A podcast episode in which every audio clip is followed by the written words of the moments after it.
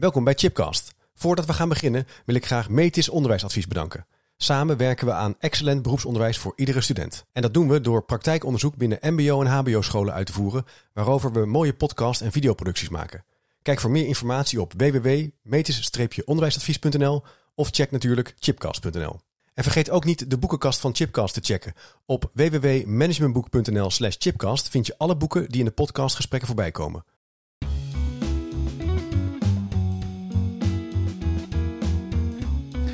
Welkom bij een nieuwe aflevering van Chipcast. Een podcastserie waarin ik op zoek ga naar verrassende antwoorden en nieuwe perspectieven op vragen die mij bezighouden. En de centrale vraag die ik in deze podcast graag zou willen verkennen is...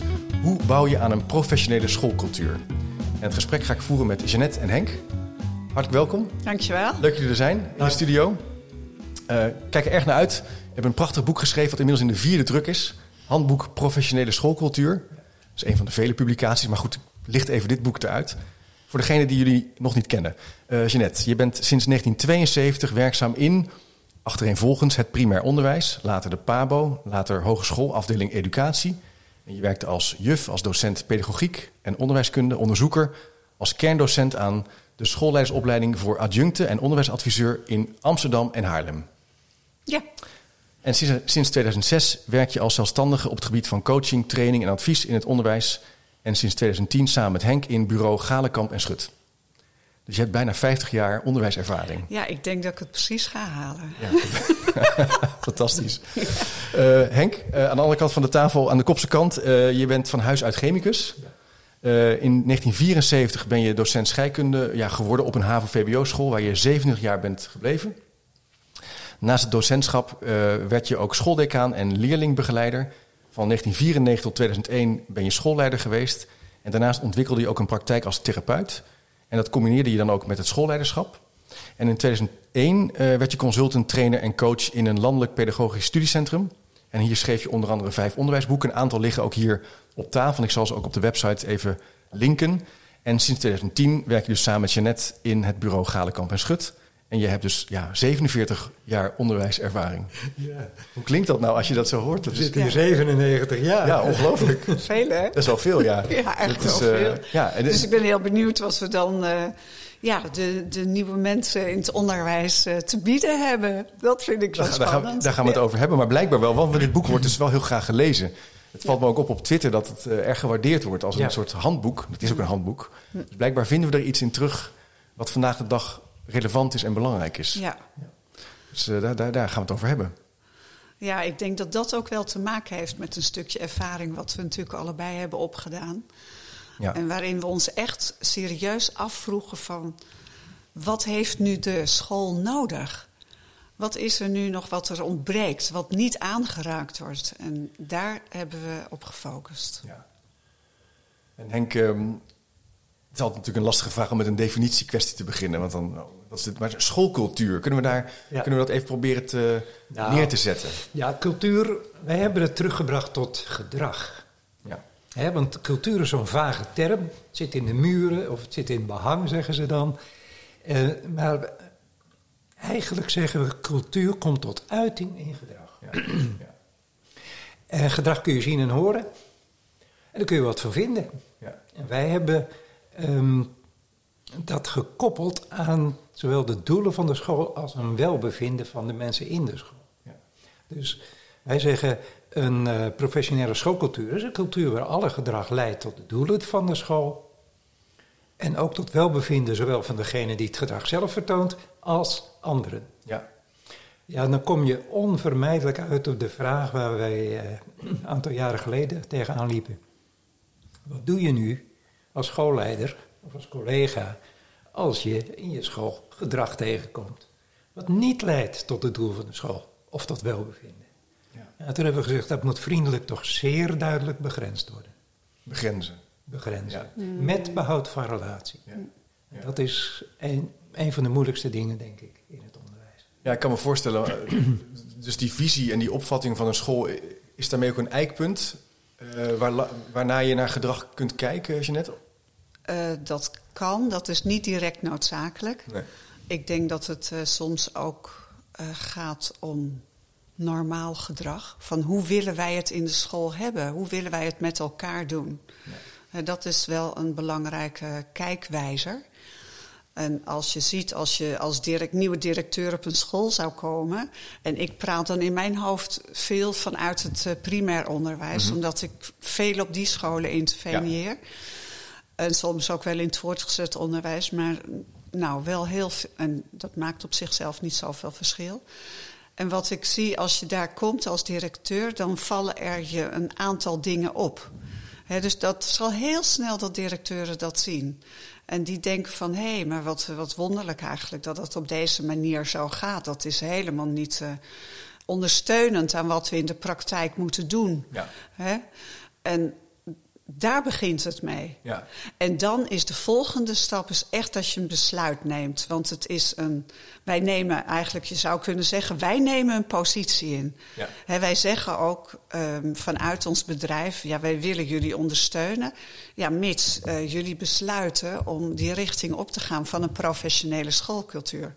Anders dan hebben we geen interesse in de opdracht. Dat is interessant. Wat je, begrip wat je daar introduceert, het idee van een besluit. Dus je, je zegt eigenlijk, ik wil daar iets aan doen. Ja. Of in mijn, in mijn denkraam past dat gedrag niet.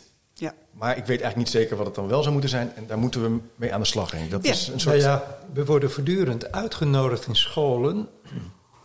waar misnoegen is. Waar mensen uh, burn-out krijgen, de een na de ander. Waar mensen ruzie maken. Waar mensen eigenlijk geen gezamenlijkheid uh, in de richting van de koers van de school vertonen. Hm.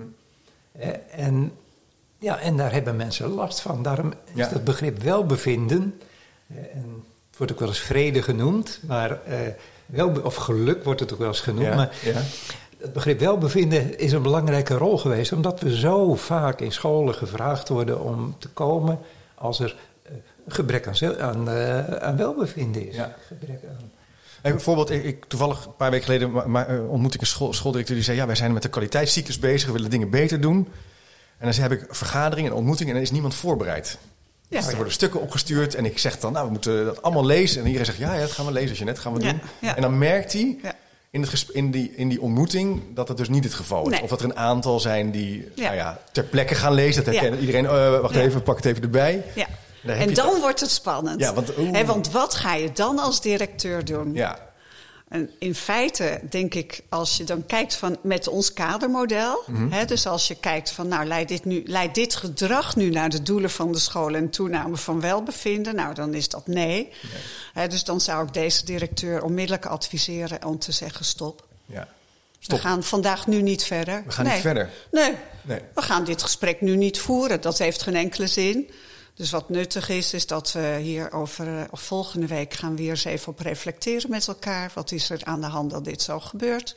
En dan kunnen we kijken, ja. dan gaan we de volgende stap zetten. Dus begrenzen is ook soms stoppen? Of? Ja, is soms is het stoppen van. Ja, want anders dan blijf je in een cyclus uh, zitten, denk ik, van, uh, ja. ja. van ongewenst gedrag. Ja. En als mensen ermee wegkomen.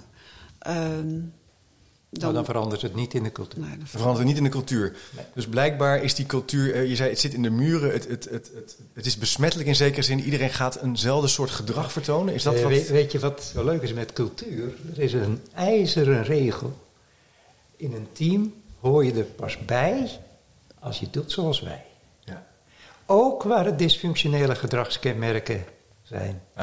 Als er een nieuwe teamlid instapt in de school dan gaat hij gedrag vertonen wat normaal is. Ja.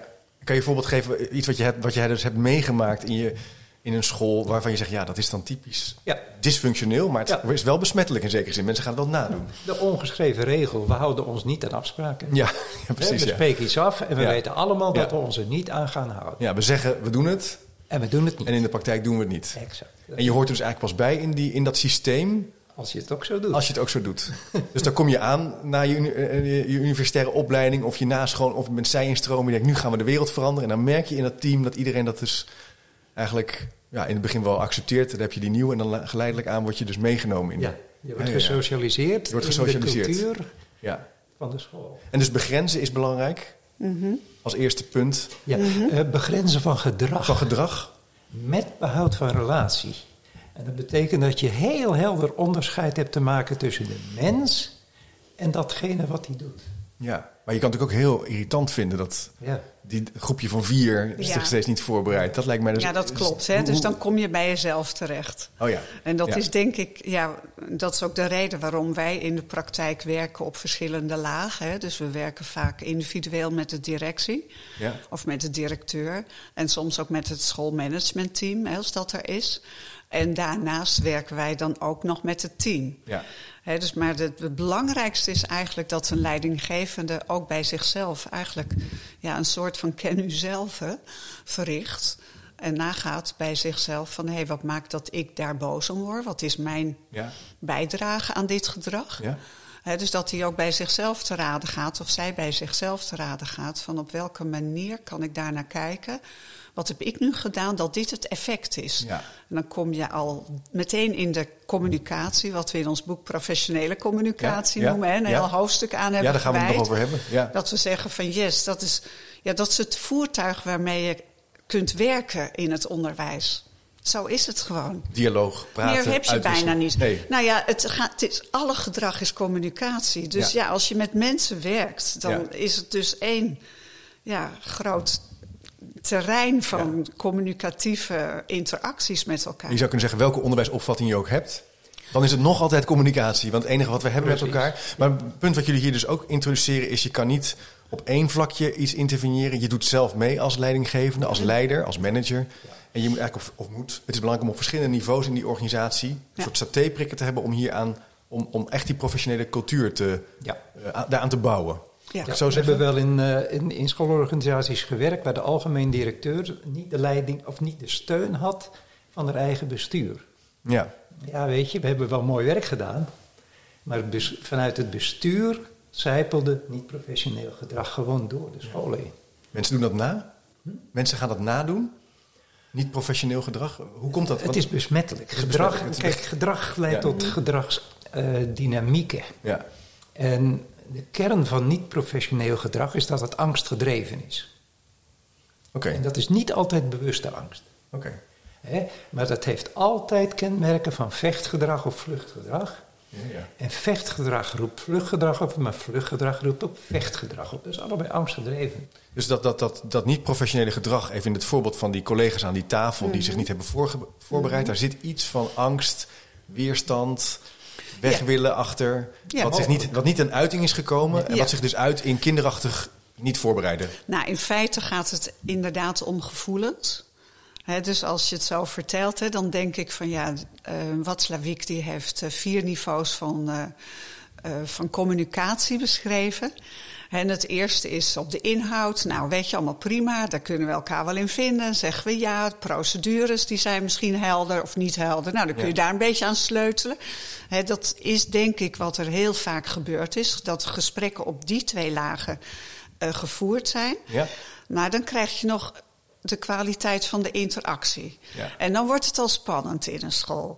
Want dan proef je van, ja, wie is hier de leider eigenlijk? Hè? Dan komen de informele leiders, of die of misschien vanuit een lange geschiedenis of veel zeggenschap hebben gehad in de school. Of, nou, die komen dus uh, in zet. Hè? Dus, die gaan, dus die kunnen dan eigenlijk het een beetje tegenhouden en dergelijk gedrag vertonen, wat jij mm -hmm. nu als voorbeeld geeft. Mm -hmm. En daaronder, bij al de mensen die uh, dan niet doen wat wel de afspraak was, uh, terwijl ze daar ja tegen hebben gezegd, dat is natuurlijk een beetje een merkwaardig fenomeen. Ja. He, dat, je, dat je ja zegt en nee doet, dat is een beetje vreemd. Um, dan zie je dat daar ligt vaak een onbewust gevoel onder verstopt. En dan heb je gewoon, nou ja, wij werken dan met vier basisgevoelens en het signaal daarvan. Hè, dus ben je dan bang, boos, blij of bedroefd. En er wordt eigenlijk nooit naar gevraagd. Wat er soms gebeurt is dat mensen vanuit de geschiedenis, vanuit een, een gevoel wat eerder ontstaan is, ze zijn boos of, of ja, of ja, ze zijn boos geworden over een situatie in de geschiedenis van de school. Dat ze heel veel moesten, bijvoorbeeld te veel, dat dat te veel tijd kostte, et cetera. Dus dat er te veel van ze werd gevraagd. Ze durfden dat niet te stoppen, dus waren bang, zeg maar, om te zeggen van nou stop even. Dat gaat over mijn grens. als ik die zaterdag ook nog weer naar school moet gaan en daar geen enkele compensatie voor krijg. Ik noem maar iets. In ja, ja, ja, ja. En um, ja, en dat zie je, dat, dat gaat dan opspelen in dit soort situaties. Ja. Meestal heeft dat te maken met iets, uh, ja, een, een ongemakkelijke situatie die in de geschiedenis van de school is. Toch uh, iets in de historie, hè?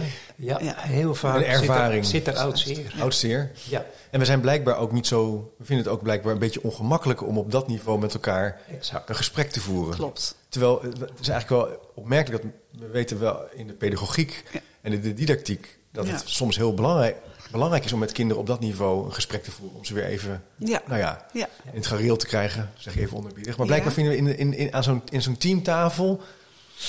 Henk, vinden we dat. Is dat een beetje moeilijk? Dat vinden we lastig. Tranen, emotie? Ja. Dat, dat, dat, het, het, het is wel gebeurd dat iemand ja, dat zal wel, uh, echt de, de zaal uitrende. Ja.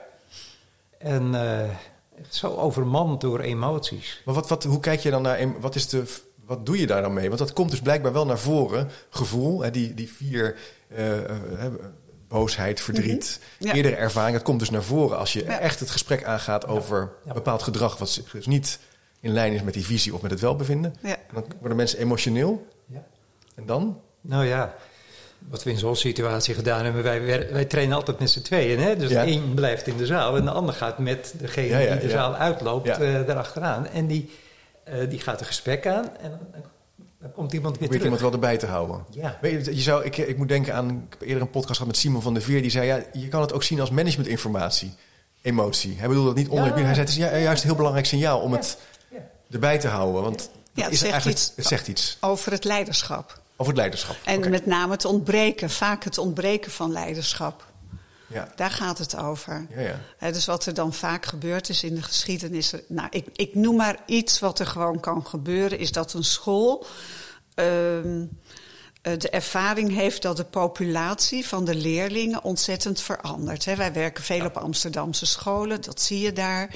Dan heb je eerst heb je in een wijk gewerkt. Als je al heel lang op die school bent, dan heb je in een wijkje gewerkt waar ja, waar de leerlingen ja, uh, thuis boeken lazen, enzovoort, enzovoort. Ja. En dan kom je opeens, uh, komen de leerlingen, hè, dus komen er andere bewoners in de buurt. En die hebben helemaal geen boeken meer in huis. En die spreken niet direct een Nederlandse taal heel goed. En, mm. hè, dus je krijgt met een hele andere populatie uh, te ja. maken. Ja.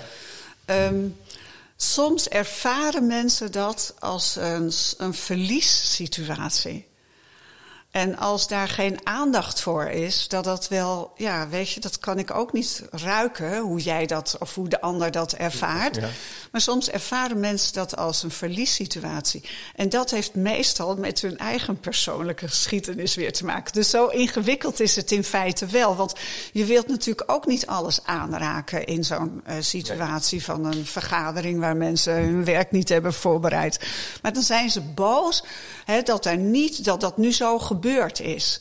Ja, dat is natuurlijk, ja, dat vraagt om acceptatie. Dus het is, maar het is wel belangrijk om dat soms te benoemen. Ja, ja. Om soms alleen maar even te zeggen van ja, weet je, ik begrijp het ook wel. Want we hebben, ja, onze populatie is heel erg veranderd. En ja, dat, dat is voor maat. ons allemaal niet zo makkelijk om dat altijd maar weer daar, je daarin te kunnen voegen en de juiste dingen te blijven doen. En dat is wel ons streven. Hè. Dus dan kom ik ook meteen weer op die rol van een leidinggevende terecht. Ja. Die moet blijven sturen als het gaat over een professionele schoolcultuur. Hè, die moet blijven sturen op de kwaliteit van de relaties die hij heeft met alle mensen. En die moet daarop blijven sturen en ook op de ontwikkeling daarvan. Ja. Dus niet ervan uitgaan van, nou, dat hebben we nu één keer besproken, dan weten we het klaar. nu wel. We hebben nu ja, precies Ja, dat. Dus we hebben nu gezegd van, oké, eh, bereid je gewoon voor, weet je. Geen flauwekul. Ja, dat is soms ook gezond, maar dat hangt een beetje van... Het je- is altijd een kwestie van interactie. Het is interactie, want ja, de, de inhoud ontwikkelt zich, je populatie ontwikkelt zich, de vraagstukken ontwikkelen zich. Je bent altijd als professional je persoonlijk aan het verhouden. Ja, Met, je, met die hele historie die je bij je Ja. hebt. En dus die leider moet er eigenlijk proberen een soort regisseur in te zijn. Ja, die, en die moet de regie houden. En de regie houden. Ja. Dus die moet twee dingen doen. En dan ook nog met zichzelf. Ja. En het is nogal wat, Henk. Wij hebben, wij hebben het werk van Watzlawick hebben we vertaald tot de 50-50-regel. En dat is een enorme eye-opener vaak voor mensen. Dus wij zeggen, de kwaliteit van de onderlinge interactie tussen twee mensen, daar is A 50% verantwoordelijk voor en B ook 50%. Ja. Dus ieder is voor 50% verantwoordelijk voor de kwaliteit van de onderlinge interactie. Maar A is 100% verantwoordelijk voor zijn eigen 50%. Ja, ja, precies. En dus 0% voor het aandeel van de ander. Ja. En meestal zeggen, ja, maar jij doet het niet goed. Of ja, maar jij. Ja. En, en dan vergeet iemand zijn eigen stukje mee te pakken. Ja, dus een weder is dus goed kijken naar waar, waar, begint, waar begint en eindigt het in zekere zin. En waar ligt mijn verantwoordelijkheid. Exact. Ja, ja, ja. En we komen eindeloos, eindeloos veel tegen dat mensen voor elkaar denken, voor elkaar voelen, voor elkaar handelen. Ja. En dan zitten ze allemaal in de 50% waar ze Zit je te zorgen voor die ander in plaats van die verantwoordelijkheid te nemen. Ja. ja. En regie te nemen. Ja. ik denk dat dat ook wel een punt is waar wij op focussen. Dat is, het moet wel autonomie bevorderend zijn. Hmm. Wat bedoel je daarmee? Nou, daarmee bedoel ik... Ehm, Maria Montessori zei vroeger: leer mij het zelf te doen. Ja. Nou, daar gaat het over. Ja. dus het gaat er niet om dat je als uh, leidinggevende alle touwtjes altijd maar in handen hebt en eindeloos blijft controleren. Nee, het gaat erom dat mensen het leren om het zelf te doen. Ja. Ja, leer mij om het zelf te doen. En wat ik wel interessant vind, die, uh, om een bruggetje dan naar die onderwijs. Want wat ik mooi vind aan jullie boeken is dat jullie die koppeling maken met, die visie van de, met de visie van de school, de onderwijsopvatting. Ja. Een Montessori-school, daar zitten mijn kinderen toevallig uh, op. Ten opzichte van een school die misschien veel meer werkt met klassikale instructie. Ja. Ik zeg het even zo.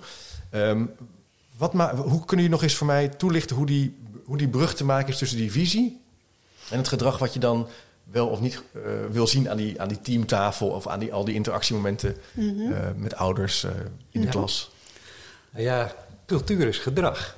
Ja, dat hebben we vastgesteld inderdaad. Dat hebben we vastgesteld. Ja. Oké, ja. En als je een koers hebt beschreven. Mm -hmm. En dat werd vroeger missie-visie genoemd, maar dat vinden we een wat besmette Beetje term. ouderwets misschien? Nou ja, het is een term uh, die vanuit het hoofd ontwikkeld is. Ja. En beschreven is in papier en dat is in laders terechtgekomen. Ja. Het zit niet in de handen en de harten van de mensen. En ook niet meer in de hoofd op den duur. Nee. Dus um, gedrag moet leiden tot de koers die de school ontwikkeld heeft. Ja.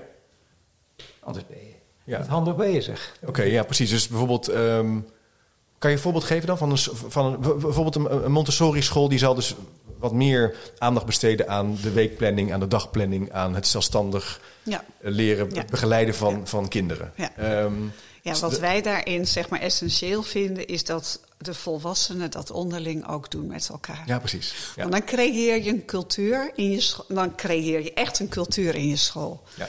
En uh, we hebben onderzoek uh, uit Engeland gelezen waarin een professionele schoolcultuur liet zien uh, dat dat een enorm effect had op het leervermogen van de leerlingen. dus dat zit er ook nog eens een keertje achter. Dus eigenlijk congruentie tussen je ja, opvatting naar de kinderen en hoe je het doet in, de, in, in het ja, team. dat als, je, als de volwassenen in de school, zeg maar... Ja uh, nou, eigenaarschap en zelfstandigheid hebben. Ja, ja, ja, ja En zelf hun boontjes opdoppen. Uh, en dat soms ook misschien eens in de klas zegt van... oh, dan moet ik even puzzelen van hoe ik dat nu met jullie kan doen. Hè?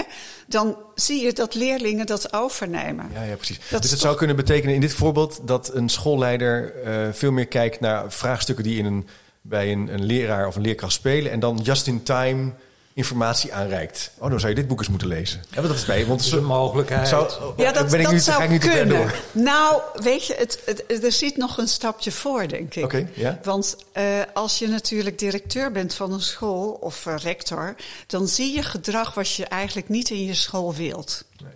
Ik denk dat dat de eerste stap is dat als je gaat kijken naar hoe kan ik een, een professionele schoolcultuur ontwikkelen binnen mijn school, moet je punt 1 weten dat het een ontwikkelingsproces is, wat gewoon, ja, wat iedere keer weer er iets anders uit zou kunnen zien. Ja.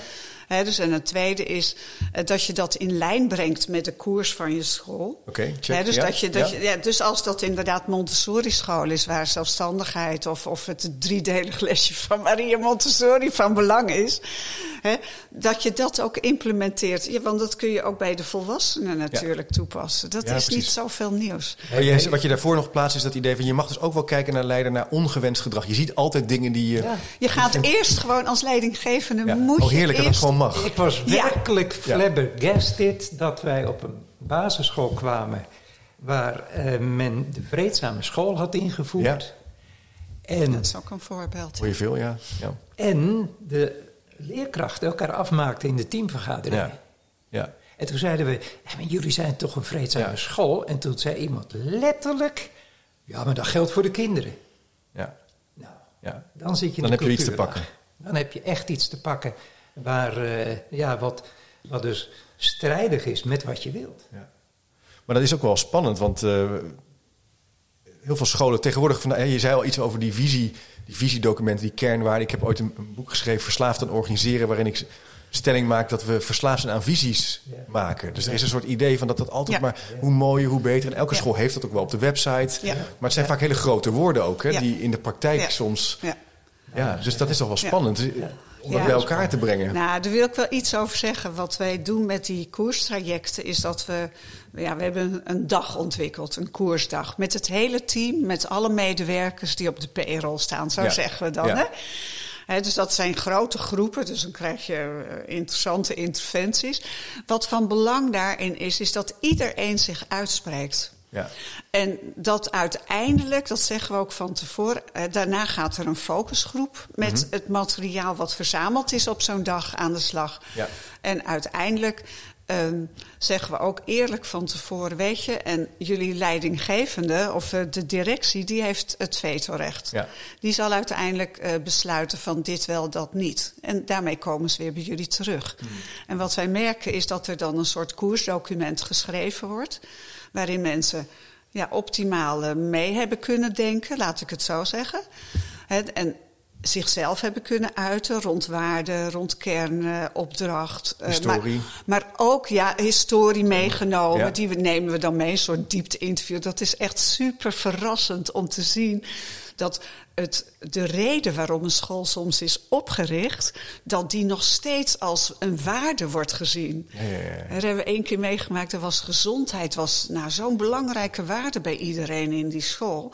Nou, dat was gewoon uit de geschiedenis. Want die school was ooit als nonne, door een nonne opgericht of zoiets dergelijks. En die was, daar was verzorging een heel, had, was altijd een heel belangrijk element geweest. Zodat kinderen wel konden leren. Maar die moesten ook wat eten 's morgens als ze op school kwamen. Snap je? Prachtig. Maar dus de waarde wordt dus, door, wordt dus in zekere zin doorgegeven. En wat je hierin zegt, van eigenlijk iedereen moet, heeft, uh, verdient het ook en, uh, om invloed te nemen op het proces, om mee te denken. Nou, het voorbeeld is dat mensen, die hebben namelijk allemaal een mening. Ja. Dus je kunt beter vragen naar de mening. En dan kijken van, hé, hey, waar ligt nu de samenhang? Ja. En past dat met de opdracht die we dan van buitenaf hebben gekregen? Ja. He, dus past dat dan wat we moeten als school? Ja. En dan komt het stukje van de visie, want wij onderscheiden in ons boek hè, de missie en de visiekant. En missie is eigenlijk een code. Een Ja. code van een gedragscode. Gedragscode. Die kun je zo weer vertalen naar die omgangscultuur gedragscode. Want ja, als samenwerking, ik noem maar iets belangrijk is in een Ja. school, hè, of innovatie of whatever, hè, dan zul je dat ook in die omgangscultuur met elkaar moeten zien. Dus hoe mensen het met elkaar doen in de school en hoe ze Precies. elkaar bejegenen en de gesprekken die ze voeren, dan is dat een thema. Maar wat wij daarnaast doen, en want daar hoorde ik je net iets over zeggen, is over doelen. En dan heb je heel, heel veel mooie doelen ontwikkeld enzovoort. Ja. En dan ben je weer Ja. zeer innovatief bezig. Ja, daar hebben we dan een opdracht mee waarbij we de mensen vragen om een gedurfde, gedroomde werkelijkheid te schrijven. Dus om die werkelijkheid uh, tot in de finesses uit te werken. Nou, Ja. die vragen staan ook in het boek, maar die gaan bijvoorbeeld van ja, als ik nou als buitenstaander door de school loop, hoe weet ik dan dat dit een belangrijk doel is van jullie? Hoe weet ik dat jullie school zeg maar gericht is op zelfstandig functioneren Ja. of op samenwerking? Hoe zie ik dat dan? Of hoe zie ik dat, nou als ik door de gang loop, als ik op het plein Ja. loop? Hoe zie ik dat in jullie gedrag? Hoe zie ik dat? Wat ik er interessant aan vind, is dat ehm, je eh, met deze aanpak als je wil werken aan een betere school of een verbeterd traject of je wil uh, prettig samenwerken met elkaar, dat ik het idee krijg dat daarin ook de professionals die er werken ook gezien worden. Want dat is een punt. Ik kreeg een vraag van Hart Gewassing, een luisteraar die ook in de podcast is overigens geweest. Die zegt van ja, ik heb het idee dat veel professionals zich niet meer gezien voelen. Dat er geen erkenning meer is voor wat ze weten. En dan kom je in een soort ja. proces. Dus dat proberen jullie hiermee. Klopt dat? Ja, helemaal. helemaal. En ik ken uh, Hartge goed, hè, want het is een oud collega van me. Ik heb ooit samen een boekje met, hem, uh, met hem gemaakt. Uh, alleen het woord professional, daar is wel wat over te zeggen. Daar is veel misverstand over. Wat vind je van de leerkracht die zegt ik accepteer niet van jou, beste directeur, dat jij een lesobservatie doet. Want ik ben hier de professional. Mijn klas. Het is mijn klas, ja. Mijn klas. Deur dicht. Ja, en ik ben een professional. Ja, is dat professioneel gedrag? Of is het gewoon, ben je dan gewoon eigenwijs? dus niet professioneel gedrag. Nee. nee. dus, um, het, dus het moet altijd gaan over hoe kunnen jij en ik samen een mooie school bouwen. En niet...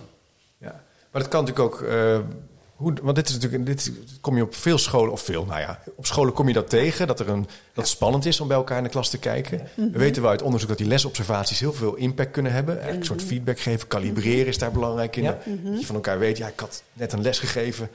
Hoe moet ik het? Dat ging helemaal mis. Ja. En dat, als jij dan bij mij op bezoek bent geweest, dan kunnen we het erover hebben. Ja. Maar als ik denk, ja, dat vind ik doodeng. Ja. Ja. ja. Dus, nou ja, hier, hier merk je een van de ontdekkingen die we gedaan hebben, is dat de kern van een niet-professionele schoolcultuur is angst zonder gevaar, zonder feitelijk gevaar. Een irrationele gedachte. Irrationeel. Die komt uit het denken en niet uit een tijger die de school binnenwandelt. Nee, precies.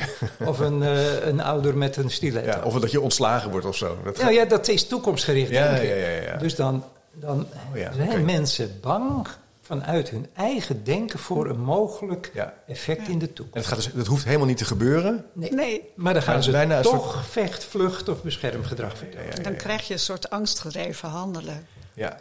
En dus niet-professionele culturen zijn in meer of mindere mate altijd angstculturen. En dat woord angstcultuur dat staat vijf keer per jaar in de krant, hè, in een kop van een of andere uh, ja, bedrijf waar het misgaat of bedrijf, zo. Ja, enzovoort, enzovoort. Tesla net op het nieuws geweest, volgens mij. Ja, ja het gebeurt, gebeurt van die... Maar het kan dus heel groot zijn, angst. Maar het kan dus ook heel klein zijn van... Oeh, ik vind het gewoon een beetje, eng. en doe ik het maar niet. Ja. En nou ja, en het is denk ik ook nodig om dat in een kader uh, goed... Uh, je moet dat natuurlijk als leidinggevende wel verzorgen dat dat kan. Ja.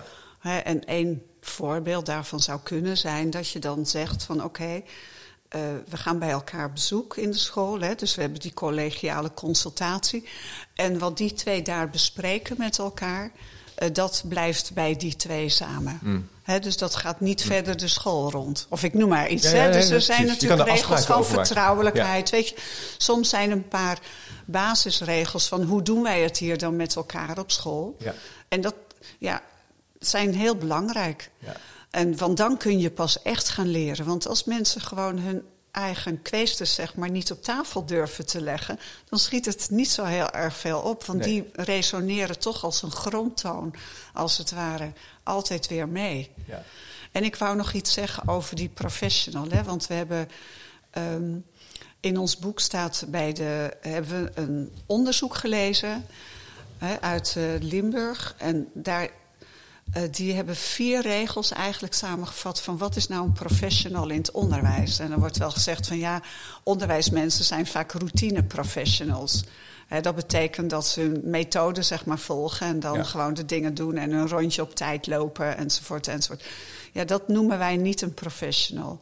want er is vandaag de dag ook veel meer nodig. Dat is nog een keer de achterkant. Ja. Omdat de maatschappij is veel complexer. Je moet steeds maar weer op een andere manier communiceren. Maar dat is natuurlijk een punt van uh, bredere discussie nu in Nederland. Dat we te afhankelijk zijn geworden van de methodes en niet meer het vakmanschap hebben om. Maar dus, dat, dat, dus je zegt vier punten, want ik breng je van het pad ja, af. Vier punten, vier punten ja, waar het gaat om, uh, om, een, om professional. Een professional is iemand, dat zeggen wij ook gewoon hè, in, die, in die scholen als we aan het werk gaan. Zeggen van oké mensen, nou wie van jullie voelt zich een professional?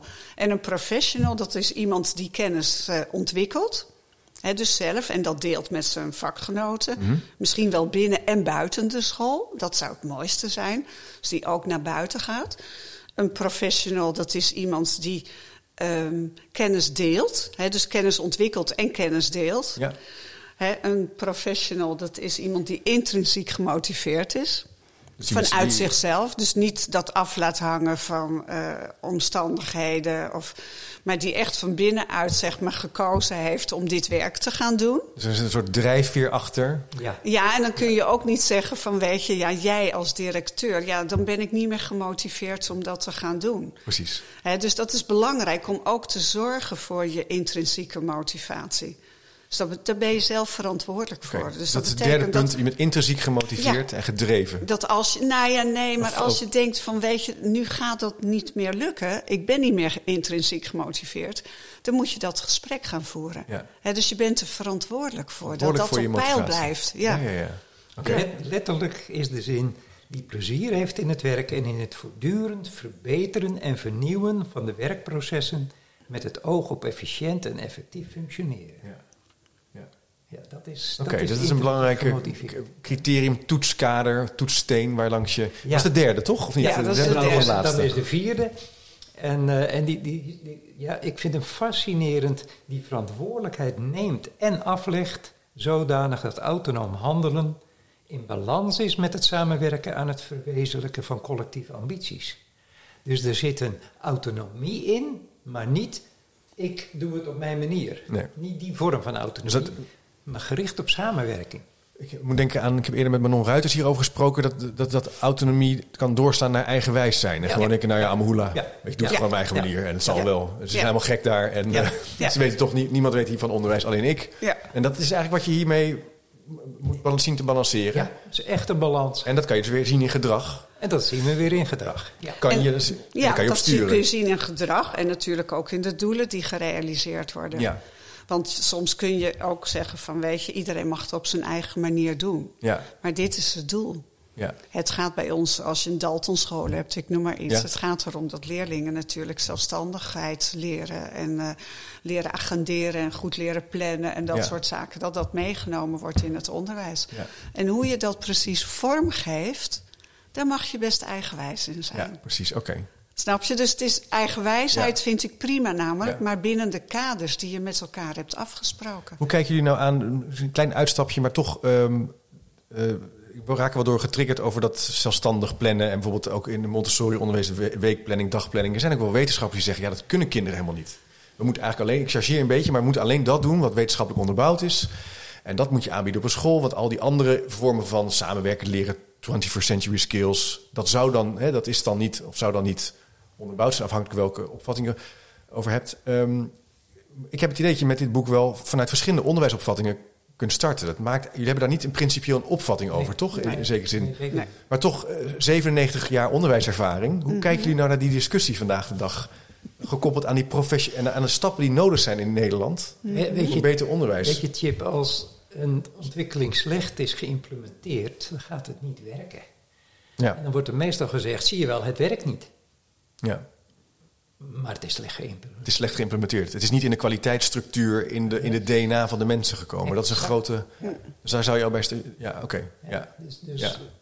ja en, en weet je, en dat buit tot maar over elkaar heen. Als ik zo al die jaren onderwijs en al die stromingen uh, zie en lees, denk ach, ach, ach. Dat stopt nooit. Dat was 40 jaar geleden ook zo misschien. dat er ideeën waren voor beter onderwijs. Ja. ja, en ik denk dat daarin toch ook keuzes belangrijk zijn. Mhm. En dat je je daaraan houdt. Ja, weet je, ik denk altijd van ja, weet je, als je, als je een leuk spel wilt spelen met voetballen, heb je ook uh, lijnen op, het, uh, op de grasmat uh, nodig. Ja. om het spel goed te kunnen spelen. En zo is het in het onderwijs ook. dus daarin kun je een keuze maken, maar je moet het niet laten buitelen, want dan wat het probleem daarmee is, is dat de energie als het ware van mensen gewoon, ja, die gaat dan, schiet dan ook alle kanten op. En dan raken mensen verward. En nou ja. een verwarde docent of iemand die warrig wordt, die, daar heb je niet zoveel aan. Dus ik denk wel van, ja, nou ja, de rust, reinheid en de regelmaat. Weet je, het is een oud pedagogisch principe natuurlijk. En ik ben ooit opgeleid als pedagoog. Dus in die zin, ja, dat blijft gewoon toch belangrijk. Een leidinggevende, die moeten gewoon echt zorgen voor rust, reinheid en regelmaat. Ja. dus dat betekent, ongeacht welke opvatting je. Ongeacht welke onderwijsopvatting je hebt. Want daarin gaat het namelijk om om sturing uh, van de mensen en de taken. Ja.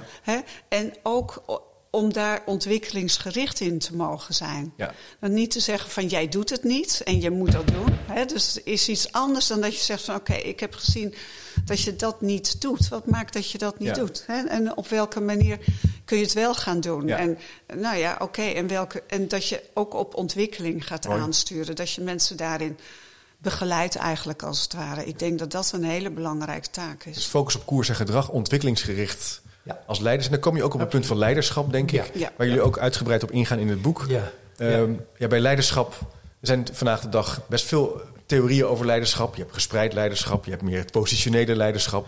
Leiderschap in termen van de, de, de leeuw die de, de baas is. Of Ja, de, ja, ja, de ja. mieren die samenwerken. Ja. Eh, ja. eh, Wij, wij, hoe kijken jullie nou naar leiderschap? wij, het allerbelangrijkste is persoonlijk leiderschap. En daar bedoelen we mee leiding geven aan jezelf. Waar kom jij je bed voor uit? Wat wil jij realiseren in je werk? Ik. En van, ja, echt werk Ja? van jij uit Ja. jezelf. En vandaar, vanuit je persoonlijkheid, leiding geven aan anderen. Oké. En als dat samenvalt start, met ja, ook ja, ja, ja. functio- functioneel leiderschap, dan is dat goud. Ja. Maar als persoonlijk leiderschap te weinig ontwikkeld is en mensen hebben wel een functie als leider, dan gaat het mis. Dan gaan mensen zich, eh, hun oren laten hangen naar of ze worden juist heel eh Mm. Bokito-achtig in Ja. hun leiderschap. Ja. En, en wij werken heel veel ervaringsgericht. En ik weet niet of het, dat op de camera zichtbaar is. Maar Ik kan het even laten wat zien heb voor jij nu gedaan? kijkt. Hey, wat heb je nu gedaan, Chip? Jij gaf mij een, eh Ja. voor mij een brillenkoker. Ja. Ja. En, en, en wat maakte dat je hem pakte? Jij gaf hem aan. Jij, jij pakte iets uit je jas en je wilde iets laten zien. En wilde je hem hebben dan? Eh, ik heb geen bril, dus nee, ik denk het niet eigenlijk. Maar ik denk, het dus, dus we noemen Je er in, je hebt me erin geluisterd. Ja, ik heb je er even in geluisterd. En dat doen we allemaal, hè? ik ook. ja. Hey, en dat betekent, voor ons is een belangrijk kenmerk van leiderschap, is ehm, dat je eh, handelt vanuit een intern referentiekader. Ja.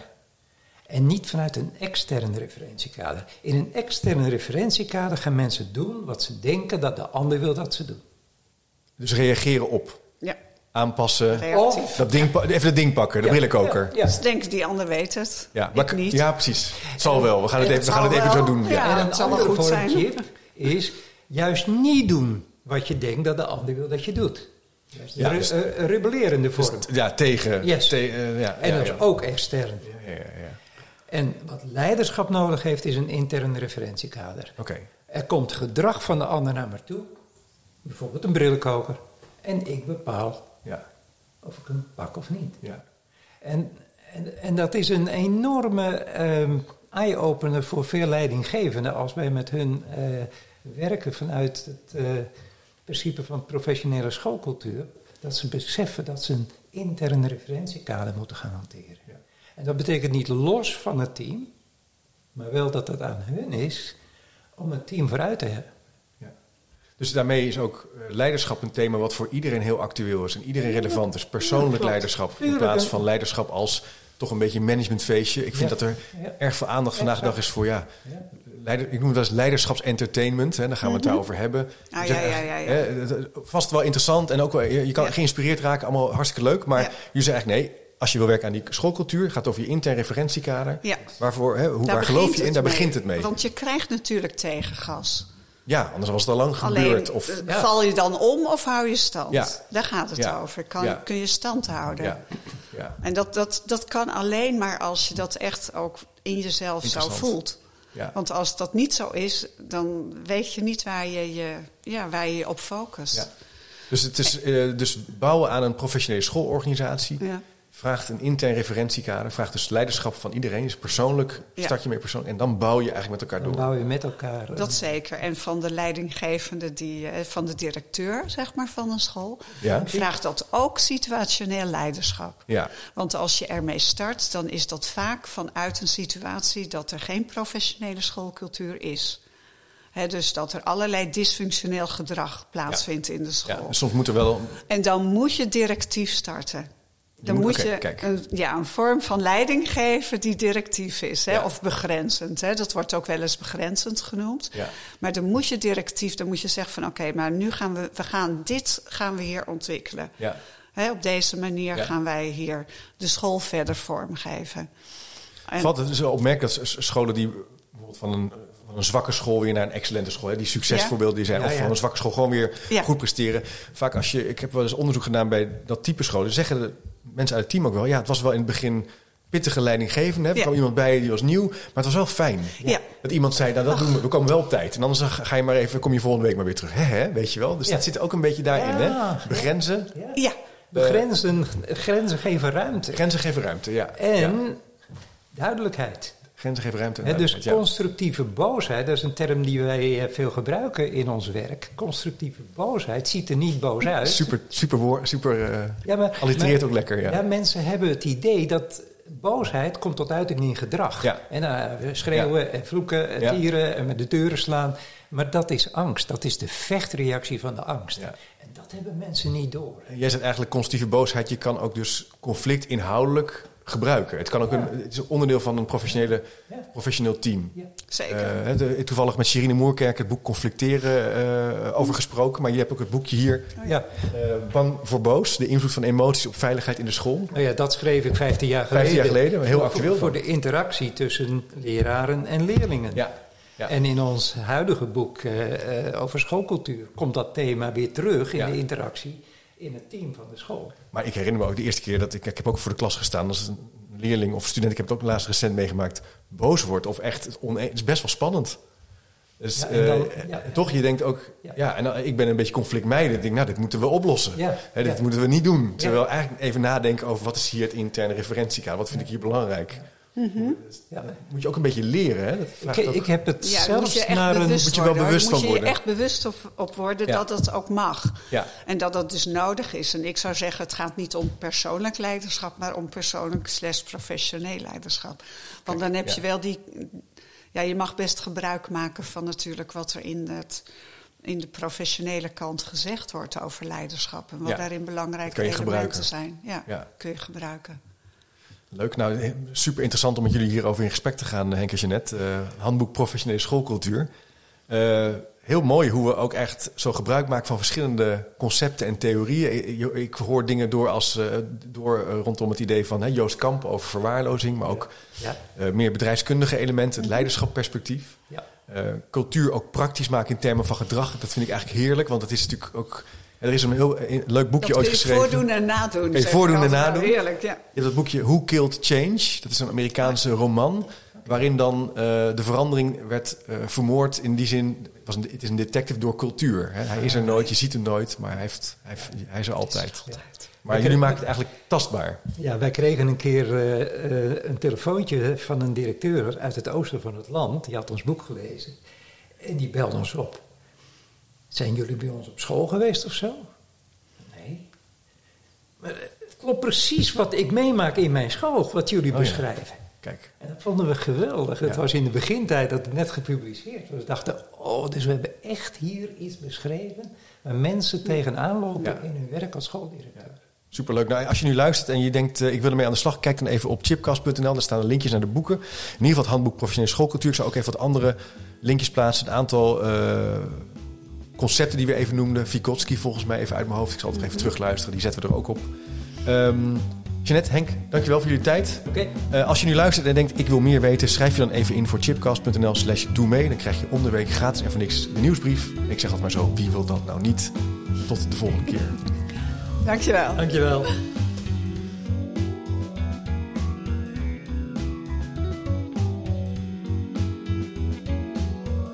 En tot slot nog even dit. Managementboek is ook begonnen met een podcast, De Boekenpraktijk. Elke twee weken onderzoekt presentator Willem van Leeuwen samen met auteurs en praktijkgasten hoe de theorie van managementboeken aansluit bij de soms weer barstige praktijk. Beluister de Boekenpraktijk via je favoriete podcast-app of ga naar www.managementboek.nl/podcast.